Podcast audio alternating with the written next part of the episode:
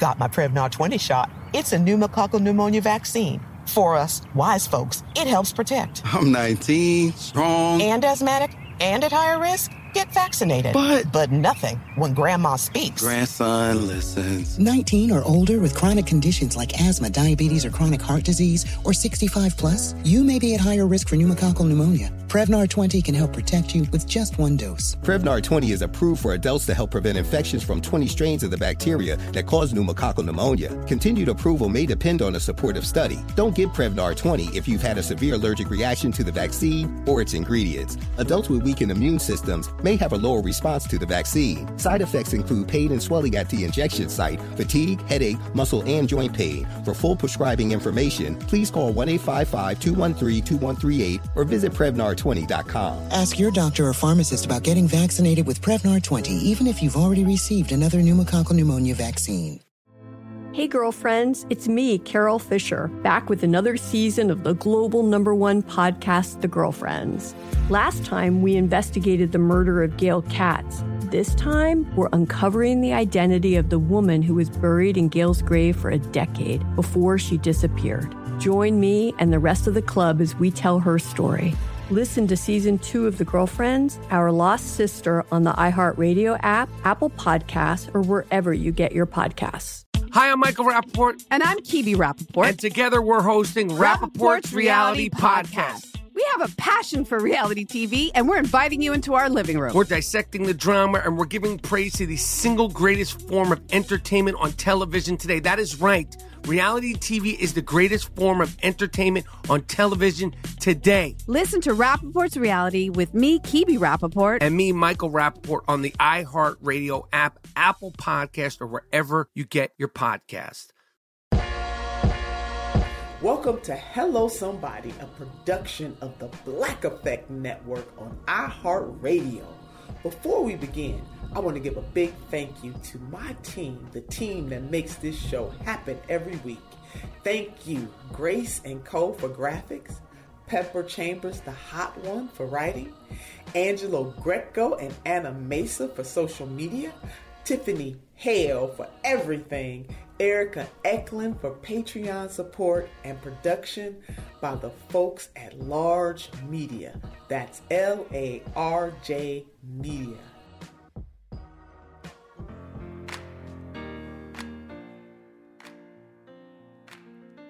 First Lady Eleanor Roosevelt once said, Well behaved women rarely make history. When I think of Carmen Yulín Cruz, that quote comes to mind. She is the mayor of San Juan, Puerto Rico. She came to national prominence when she challenged President Donald J. Trump. So get out of the way, President Trump, and let the people that can do the job get the job done. He's a liar and a racist, and he continues to try to belittle the people of Puerto Rico. But so an insult from President Trump is well received on my part because that means he knows that I'm nothing like him. We talk about how it is important to give a shit. Do no harm, do good, and take no shit. Yeah, everything's good. We're recording.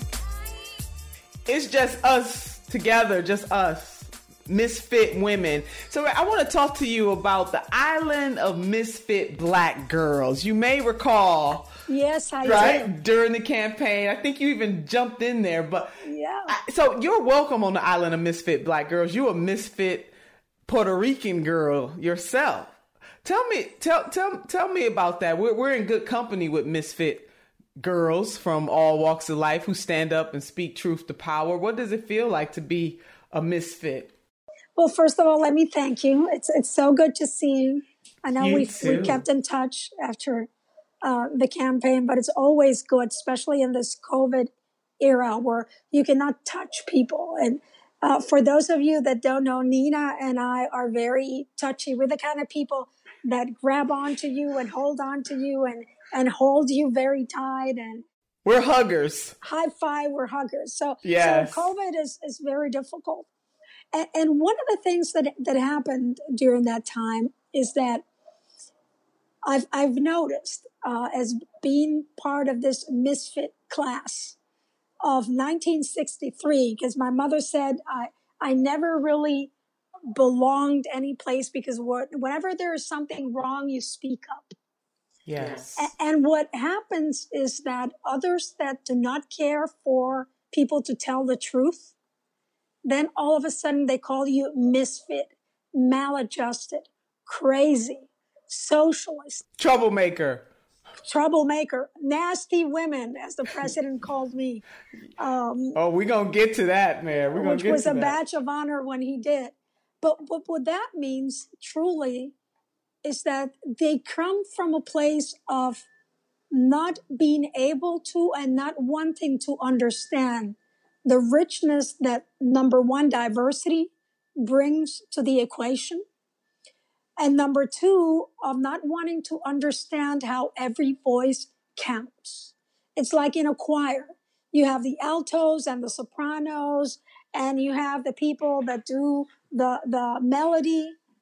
But when it all comes together, it's, it's an enormous, uh, bountiful of, of, of enlightenment the, these people are not are not at all uh, enlightened because they think that they hold the truth and nothing but the truth, but that the truth belongs to them. And, and I often said, and you mentioned being a Puerto Rican, that there there's a portion of the Constitution of the United States that is very important. It says we hold these truths to be self-evident that all men, and of course we know now women, Yes. but they meant men, white men over a certain age that were property owners. That's right. So that didn't include everybody, but that we are all endowed by our Creator with certain, Certain unalienable inalienable rights, rights. right? Life, Yes. liberty, and the pursuit, of pursuit of happiness. happiness. Amen. So what what does that mean? That if you were not part of that group, the Creator didn't endow you with those rights? that if you are a member of a minority group, the creator did not endow you with those rights. And of course, that's not what that means. Uh, and, and often when people say, I don't want Medicare for all, I don't want everybody to access health care then they call you a misfit. Uh, when, when we use our voice, and yes, sometimes we have to scream to make our point then they call you a misfit. They do. Well, I've been a misfit for a very long time. And and you and you are one of the most adjusted people that I know. I was looking at a Martin Luther uh, King clip uh, two days ago, I think it was, and it said, "I'm content with being maladjusted." Because that means that I do not take discrimination. Come on. I do not take um, oppression. I do not take injustice. I will never adjust to other people being discriminated against. And, and those that say that you and I are a misfit, what they mean is they don't agree with the kind of justice that you and I know it's possible for everybody, including those that That's call right. us misfits. I so agree. It, but it brings me to something that uh, First Lady Eleanor Roosevelt once said, well behaved women rarely make history. Hello, somebody. That's Yeah. us. We making history. She also said no one can make you feel inferior without your consent. So true. And and And it doesn't matter what they call you. Yeah. It's what you answer to. well, it, it, uh, yesterday, and I think it was yesterday, you retweeted um, an portion of an interview with Malcolm X, I did. and they were asking him why he was not going by his Muslim name. That's right. A- And he said, well, as long as the conditions prevail that gave me that name, I have to use my name to bring purpose to what I'm doing. And, and that is true. Uh, you, you're doing this podcast precisely because the fight does not end when certain things are over. Uh, because, because we entered those other fights because of the overarching fight that's much more important. That's right. And, speaking of fights, and you know, yes, May 19th is Minister Malcolm X's birthday. And I'm so glad you picked up on that. That was a very strong interview. I mean, he doesn't, he's not talked about as much, but the impact that he had on the history of this nation and the world is equal to our other civil rights giants. He did it his own way. You know, he did it a different way, but I believe very much he was the yin to the yang. We need balance. Everybody can't do it the same way, fight for justice the same way, but when you bring them all together, they are completing that circle. So talking about fighting against injustice, Hurricane Maria, which brought you to the attention of the man in the White House. And you were very clear about what was going on on the island of Puerto Rico. I mean, you are the mayor of San Juan, but very much for all of us, you are the mayor of Puerto Rico and you are running for governor. We're going to get to that.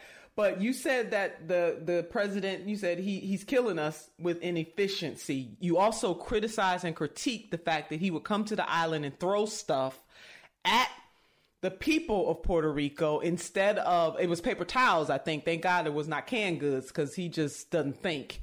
You have been a solid critic of President Donald J. Trump, and you've been speaking out for justice. What motivates you to do that, and how has that administration failed the people of Puerto Rico? Well, I, as as you know, I'm very little in size. But you're mighty. I was even smaller when I was in, in first grade and, and kindergarten. And, and I used to get bullied in the sandbox. This is true story. And my grandmother once said, look, you can't keep coming home beaten up. You have to stand up to these people because if you don't stand up to these people, I mean, you may win or you may lose, but if you don't stand up and fight, you will lose within yourself. You will lose yourself.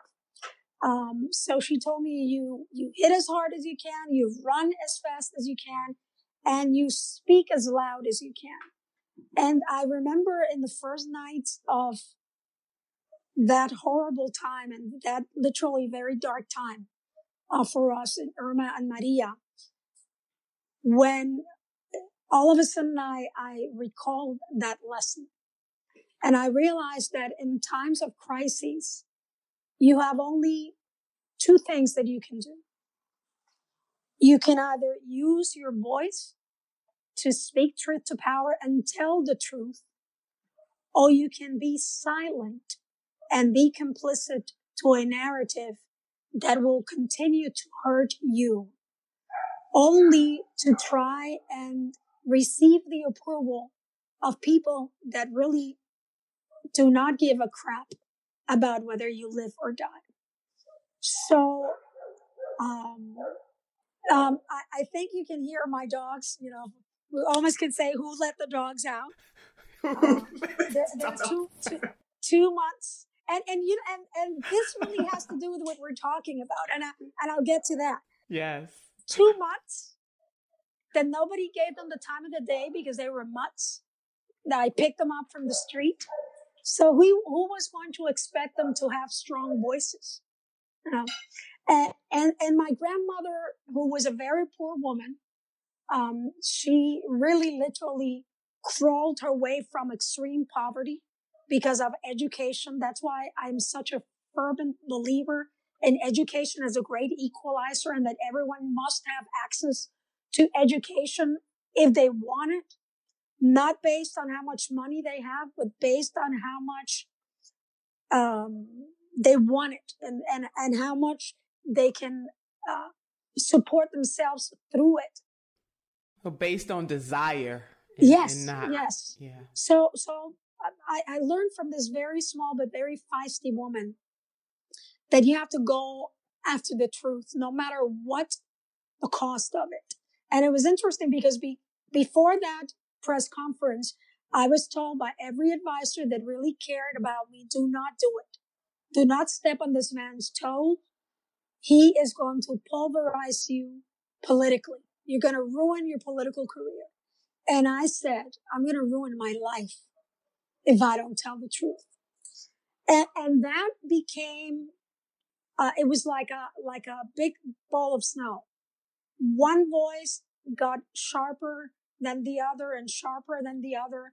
And it, it really, I'm, I'm so humble to say that it brought the attention of important people like Bernie Sanders and Elizabeth Warren and President Clinton. And it brought the attention of a man whom I never will forget. He sold his Harley Davidson in California to pay his way to come to Puerto Rico and be part of a group of volunteers that heard my voice and people would tell me, I'm here because I heard you. I saw you on TV. And, and look, I didn't know who was going to be listening. So this goes to tell us one is that we all have a voice. This crap that people say the voiceless, no, we all have a voice. Your platform may be larger or smaller, but do you have a voice in your PTA group. You have a voice in your choir. You have a voice in your church. You have a voice in your community um, group that talks about how to make better the park in in your area. You always have a voice. So there's always yeah. You have to know that there is power just in using that voice. And if one person listens, good. If millions listen, good. But you have to stand up and, and be counted every single time. Hey, girlfriends, it's me, Carol Fisher. I'm so excited to tell you about the brand new series of The Girlfriends. In season one, we told you about the murder of Gail Katz at the hands of my ex boyfriend Bob. At one point, a woman's torso washed up on Staten Island and was misidentified as Gail. She spent nine years in Gail's grave, and then she just disappeared. It's almost like it's become this moral obligation to find her. And that's what we're going to do find this missing girlfriend and tell her story. With the help of some of your favorite girlfriends from season one, like my producer Anna. Oh my God. My friend Dr. Mindy Shapiro. Hi, it's Dr. Shapiro, and I'd like to speak with the deputy medical examiner. And of course, Gail's sister, Elaine Katz. Having no closure, it kills you. Join us as we try to solve a 35 year old cold case.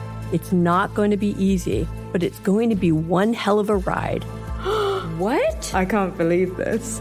Listen to season two of The Girlfriends, Our Lost Sister on the iHeartRadio app, Apple Podcasts, or wherever you get your podcasts. Delve into the visceral world of hip hop with the Gangster Chronicles podcast that aims to unravel the intricate tapestry of one of music's most influential and misunderstood subgenres, gangster rap. Hosted by MC Eiht and Big Steels every Thursday, each episode provides an in-depth exploration into the formative artists, monumental albums, and socio-political factors that have shaped gangster rap from its emergence in the 80s to its enduring impact today. Gangster Chronicles unpacks the evolution of this uniquely American art form. We dive into the socio-cultural aspects that gangster rap boldly addressed, from police brutality to systemic racism, offering listeners a comprehensive understanding of the profound cultural significance this genre holds. Listen to the Gangster Chronicles on the Black Effect Podcast Network, iHeartRadio app, or wherever you get your podcasts. Let's go. Hi there, I'm Bob Pittman, Chairman and CEO of iHeartMedia. I'm excited to announce a new season of my podcast, Math and Magic Stories from the Frontiers of Marketing. Our guests this season remind us to embrace change and fearlessly look toward the future. Like Andrew Jarecki, award winning filmmaker and creator of Moviefone. The studios didn't really control the theaters, the theaters didn't control the studios. And I thought, well, there's a window in here where I could make things easier for the consumer and also make something that would be very useful for the industry. Or Kellyn Kenny, Chief Marketing and Growth Officer at AT&T, who installed fiber in customers' houses rather than leading from afar. It is so crucial that you spend time with the customers. That is the best lesson. In these exciting times, we're looking to the math, the strategy and analytics, and the magic, the creative spark, more than ever. Listen to a brand new season of Math and Magic on our very own iHeartRadio app, Apple Podcast, or wherever you get your podcast. No, we do, and and it just leads me to just thinking about. I mean, you you just you pierce you prick the consciousness of people and to have that gentleman you said that came from college i mean selling his harley davidson that is a really big deal to come and volunteer just reminded me of what you know congresswoman shirley chisholm once said that service is the rent that we pay for our time here on earth and then mlk said that we all can be great because we all can serve. And so those two things go hand in hand. And here you are, Mayor, in the 21st century, not only speaking those words, but you live those words from the very dogs that you have. That's Victoria and Toto to what you do in service to your community and you stand up and you went against the advice of those advisors. Let me tell you something. I am a kindred spirit with you because I've gone against the advice of many advisors and went out there to do the right thing. And I think that is what one thing, one thing, Nina, when this happens, magical things start to happen. All of a sudden there I was at the largest coliseum in Puerto Rico. Roberto Clemente is its name. Yes. And there I was with Reverend Jesse Jackson that all of a sudden heard that voice and came to Puerto Rico and came to see me. And I'm standing there with Randi Weingarten, a Jewish lesbian president of the American Federation of Teachers. And I'm standing there with members of what, what is called Operation Blessing, which is an NGO from Pat Robertson's organization. So, so picture hmm. this. And all of a sudden, Operation Blessing a conservative organization from Pat Robertson, Reverend Pat Robertson, is joining with the AFT and its president to come up with what was called Operation Aqua. And it was uh, the uh, American Federation of Teachers raised more than a million dollars to put in every classroom in Puerto Rico a Kohler um, water purifier that was about $30 each. You know, when I used to think about Kohler, and this is the thing about using your voice, it twists your world upside down and it gives you different perspectives. When I used to think about Kohler, I used to see it at restaurants, expensive restaurants. I never had one at home.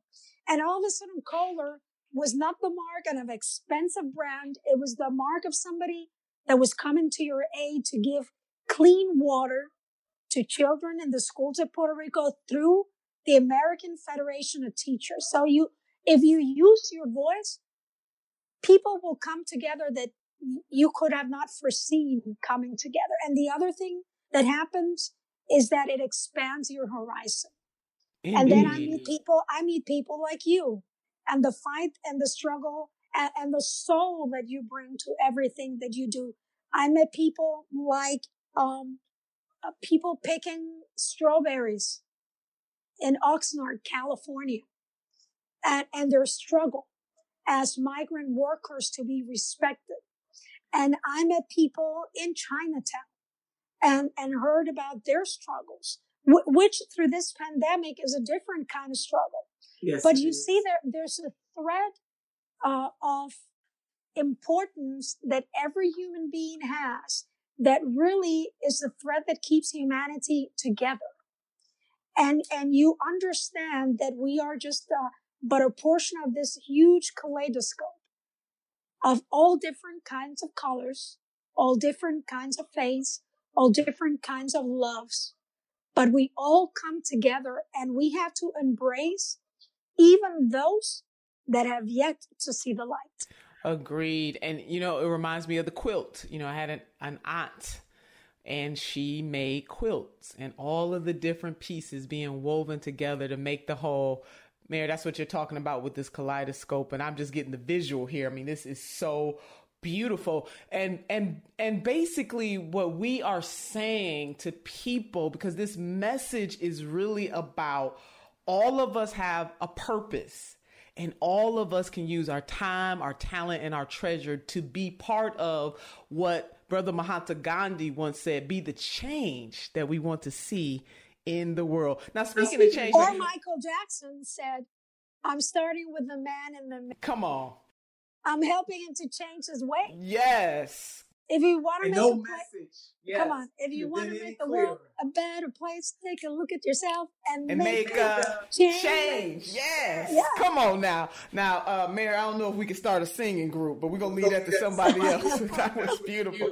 So you served in the legislature in Puerto Rico, right? You were in the House of Representatives.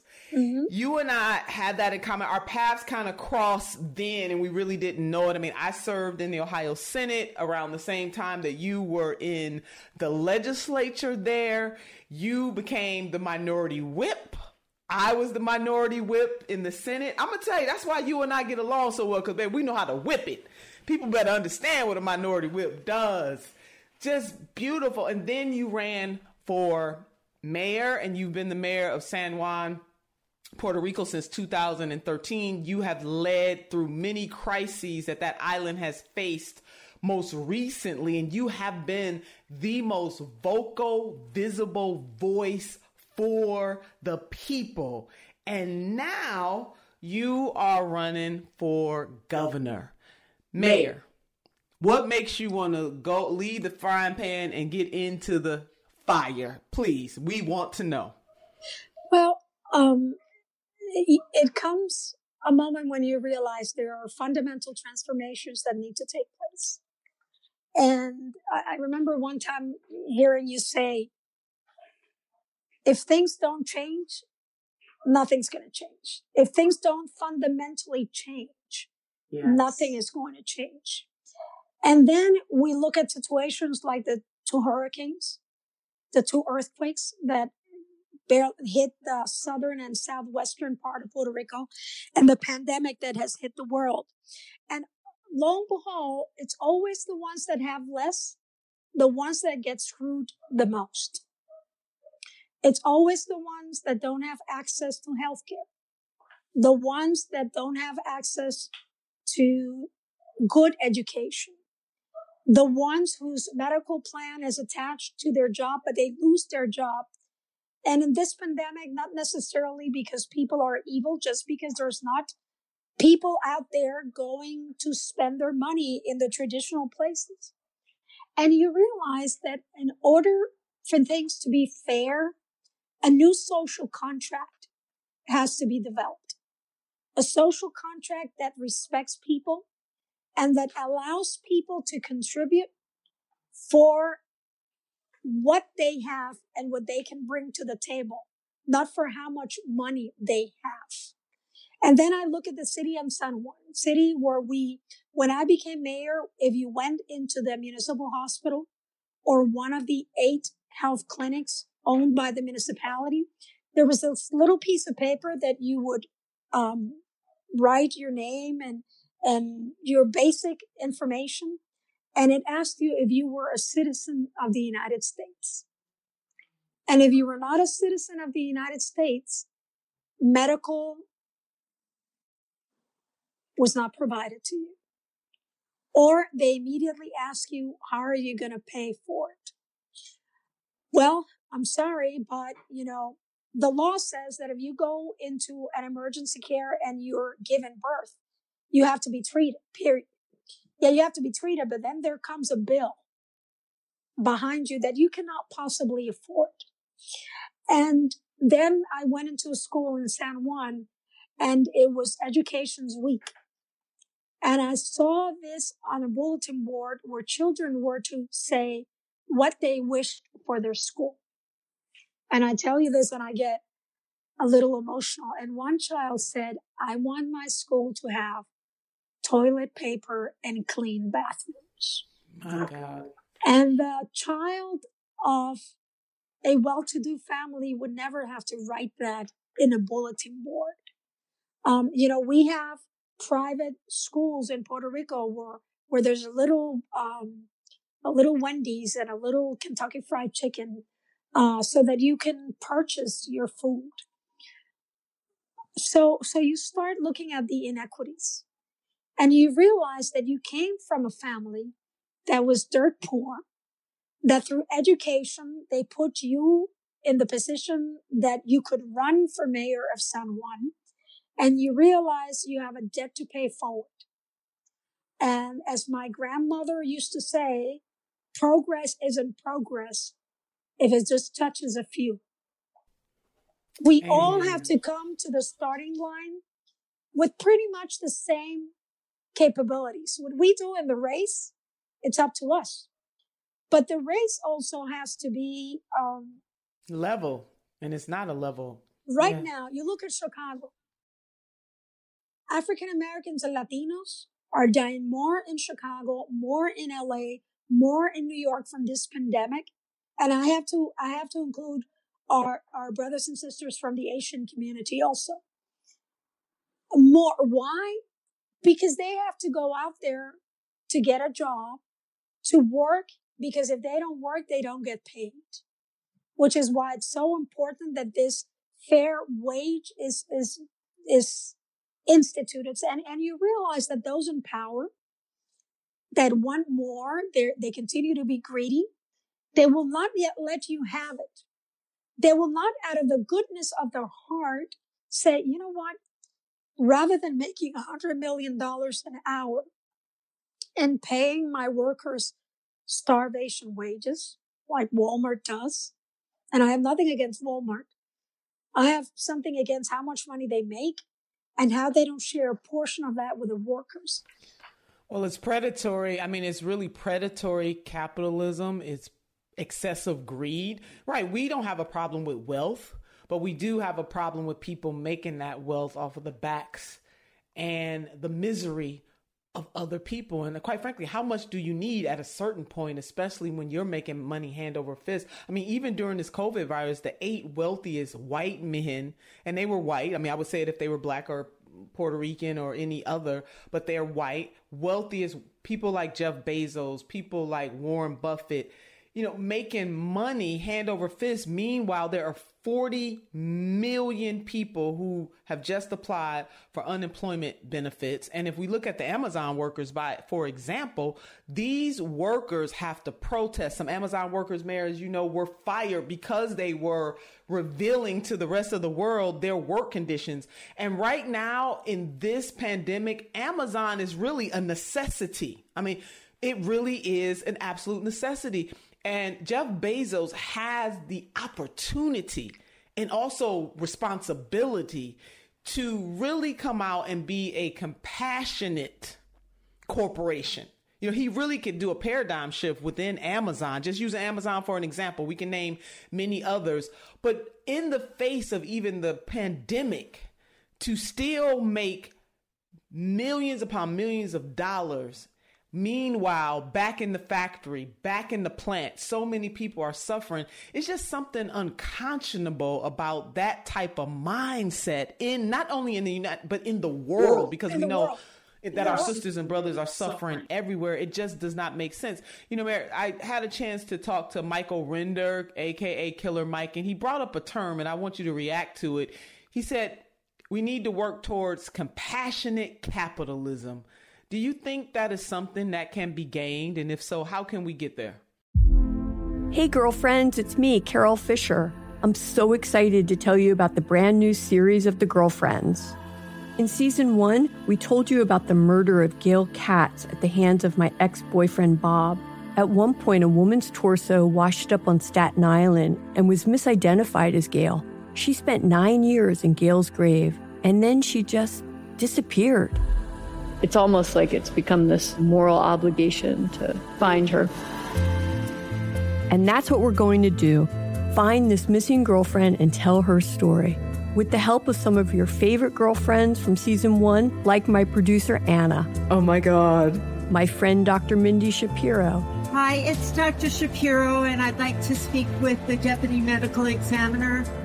And of course, Gail's sister, Elaine Katz. Having no closure it kills you. Join us as we try to solve a 35 year old cold case. It's not going to be easy, but it's going to be one hell of a ride. what? I can't believe this. Listen to season two of The Girlfriends, Our Lost Sister on the iHeartRadio app, Apple Podcasts, or wherever you get your podcasts.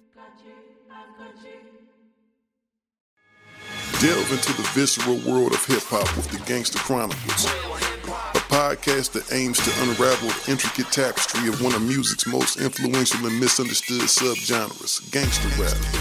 Hosted by MC Eiht and Big Steels every Thursday. Each episode provides an in-depth exploration into the formative artists, monumental albums, and socio-political factors that have shaped gangster rap from its emergence in the 80s to its enduring impact today. Gangster Chronicles unpacks the evolution of this uniquely American art form. We dive into the socio-cultural aspects that gangster rap boldly addressed, from police brutality to systemic racism, offering listeners a comprehensive understanding of the profound cultural significance this genre holds. Listen to the Gangster Chronicles on the Black Effect Podcast Network, iHeartRadio app, or wherever you get your podcasts. Let's go.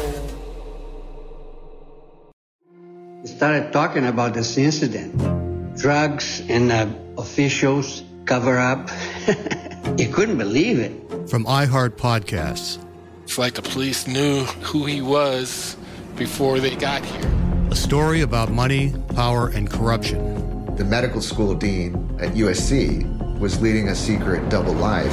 She's sleeping right now? Yes, she's absolutely breathing. I'm a doctor, actually. There's no way that that guy's a doctor.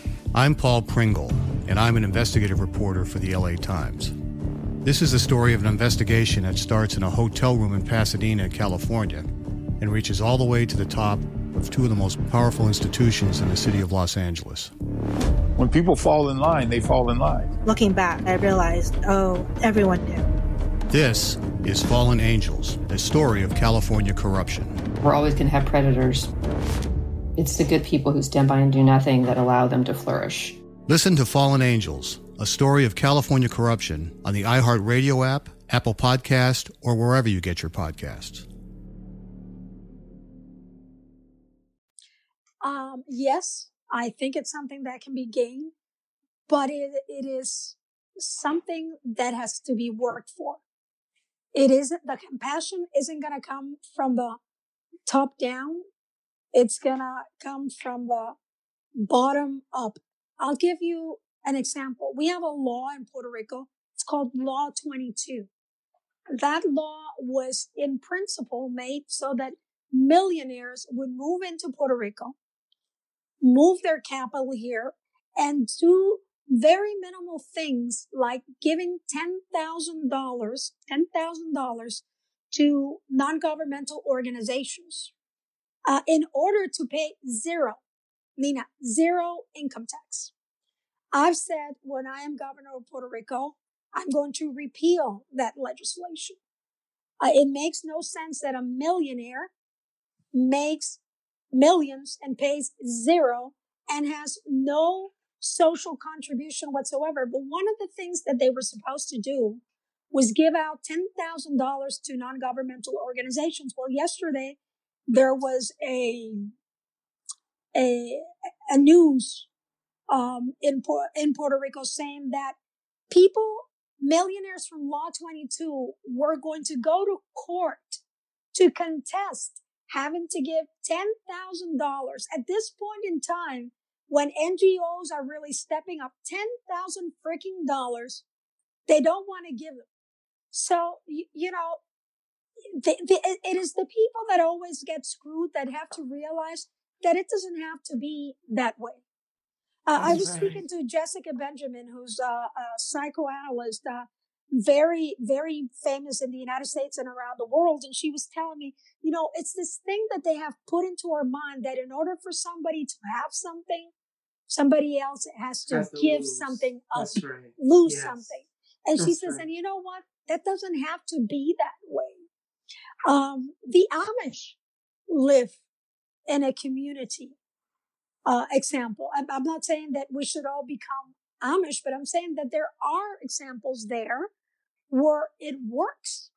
Um, you know, when Cesar Chavez and Dolores Huerta started organizing all of the migrant, migrant workers, that was the thing. If I get water put, uh, right in the middle of the field, or if I get a holiday pay, the AFL-CIO has done great work there.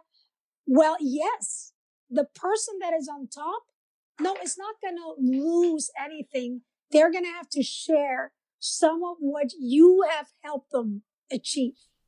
collective responsibility. Collective responsibility, and yes. and it's it's people like like Gandhi. You know, Gandhi walked all over to the ocean and made salt. Well, the symbolism of that is look here. You know, at that time it was Great Britain. Look here, Britain. You are taking the salt from my people, making them work on salt mines, and you are selling it. Well, you know what? I'm going to do it myself. Th- this was the nonviolent purpose. And again, we go to Dr. Martin Luther King. Yes. Behind people not using the buses. Montgomery bus boycott 1955. And what was it doing? It would cripple financially those that were oppressing the African American community, but have put into the African American community mind if you don't have a bus, you won't be able to ride to your work and you won't make a living and your family will go poor. Well, guess what? They were already poor. That's it. People rose to the occasion. They did. What I am looking for in terms of wanting to become governor is that the Puerto Rican people have an opportunity to have a government that will be underside and will help them rise to the occasion. I just came from a meeting um, of the governing board of uh, play, uh, an organization called CRIM. This is where all the property taxes in Puerto Rico go to, and they are divided uh, in a very nice way.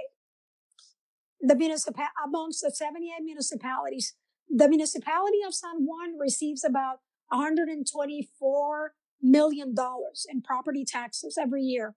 We put into a common pot $74 million, which are then distributed amongst the other municipalities. Now, some people may say, no, why? We shouldn't. Yes, we should. Because those that have more have to give more. Somewhere in the Bible, it says that. To whom much is given, much is required. There you go. Amen. Yes. And another way of saying it, Peter Parker's uncle told him when he was wrestling with being Spider Man, those that have more power have more responsibility. It is a universal truth, Mayor, even if it's coming from a comic book hero. How about That's that? Right. Hello, somebody. Well, Mayor, you are a servant leader. There's no other way to describe you, and you follow in the great tradition of servant leaders from all walks of life. Every generation produces those type of leaders and you are one. And those leaders sometimes have elected titles. Many times servant leaders are not, have never ever been elected to office, but we need more servant leaders like you who are not you that you care more about the next generation than you do about the next election but we need you there to be able to do great and powerful things so i want to ask you Mara, you you on your when you announced that you were running for governor you did it on the day that slavery in Puerto Rico was abolished. Slavery in Puerto Rico was abolished on March the 22nd, 1873 you announced your candidacy deliberately on purpose. This wasn't by accident. You were sending a message both symbolically and also with your rhetoric, but you announced your candidacy to become the governor of Puerto Rico on March 22nd, 2019. That was 146 years past slavery being abolished in Puerto Rico. Why did you? You could have picked any day. Why that day in particular? Because chains needed to be broken. And for us to have the kind of society, fair and equitable society that we need, other types of chains have to be broken. The chain of colonialism, the chain of excessive greed, the chain that says that at one point Puerto Rico produced 13 out of the 21 medications most used in the world, but we couldn't buy them at lower prices. They were put in boxes shipped to the US and then resent back to us. At higher prices. At, at higher, even sometimes the workers that couldn't put, uh, you know, could, that, that, uh, manufacture them could not purchase them. My goodness. So chains of colonialism, chains of greed, and, and frankly, chains of how we feel. And, and I love that you're doing this podcast because that is about like the third of the many lessons that I've learned during crises. Once you have a platform, it is your responsibility and your duty, unquestionably so, to ensure that other voices are magnified. Because we never know, Nina, if there's a woman out there listening to us when, whenever the broadcast goes or, or is, is uh, repeated that is grappling with a problem of domestic violence. And she thinks she's powerless. And she thinks because she's Latina and poor and a woman of color, nobody's going to listen. But people have to know that somebody is always listening and that your voice is like that stone that you throw into a pond and then the ripple effect starts to happen. So one tiny voice gets picked up and magnified and magnified and magnified and it touches other people and other voices. So, so I did it on that day because I am the great granddaughter of a sugarcane plantation worker. Your grandfather. A man that broke his back. And my grandmother was the first one in her home to learn to read and write. And look at their granddaughter. And I am two generations removed from extreme poverty. And extreme poverty is not having food on the table and not having the possibility of food stamps to help you.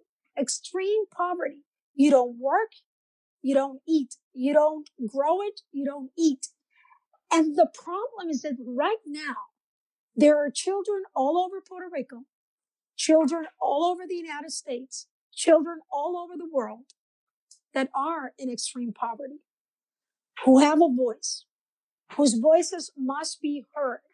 And it is upon those of us that have a microphone, an iPhone, a Facebook, uh, whatever. Look, even if it's just a sign that you hold up and say, speak the truth we can always communicate with our actions, with our words. And I don't know if you want to bleep it, but you know, we must take no shit, period. I'm with you, Mayor. Take none.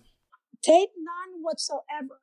Even when people are throwing it at you, there is an appropriate, forceful way without being belligerent um, and, and even if they call us and, and look, y- you are the perfect example. You speak truth to power in the way that you are comfortable with. Uh, you know, Latinos, we use our, our hands a lot. We do too in the African American community too. Sometimes so. people say, oh no, they're too loud. Same thing. They scream too much. Same. They're too passionate. Yes and there is nothing wrong with putting your point out there with your mind and with your heart. Come on. Because sometimes people will hear the facts in the numbers and sometimes people will hear the facts in the heart. Hello, somebody. Mayor, that is it. You talk, talk, talk that talk. You know, when you talk about take no shit. No, you, they, Catholics have this thing about Virgin Mary. Yes. Uh, her, her scapulars, you know, there's a green for this and a brown for this. And, the Virgin Mary appeared in Mexico and she was a little darker. And then she's, you know why? Because what? The Black Madonna? Yeah. Yes. What is trying to do is I will speak to you in the tongue that you will understand. But I will make sure that my goal is to communicate. And I don't communicate unless there is something that is planted within you that makes you say enough is enough. I'm not going to take it anymore.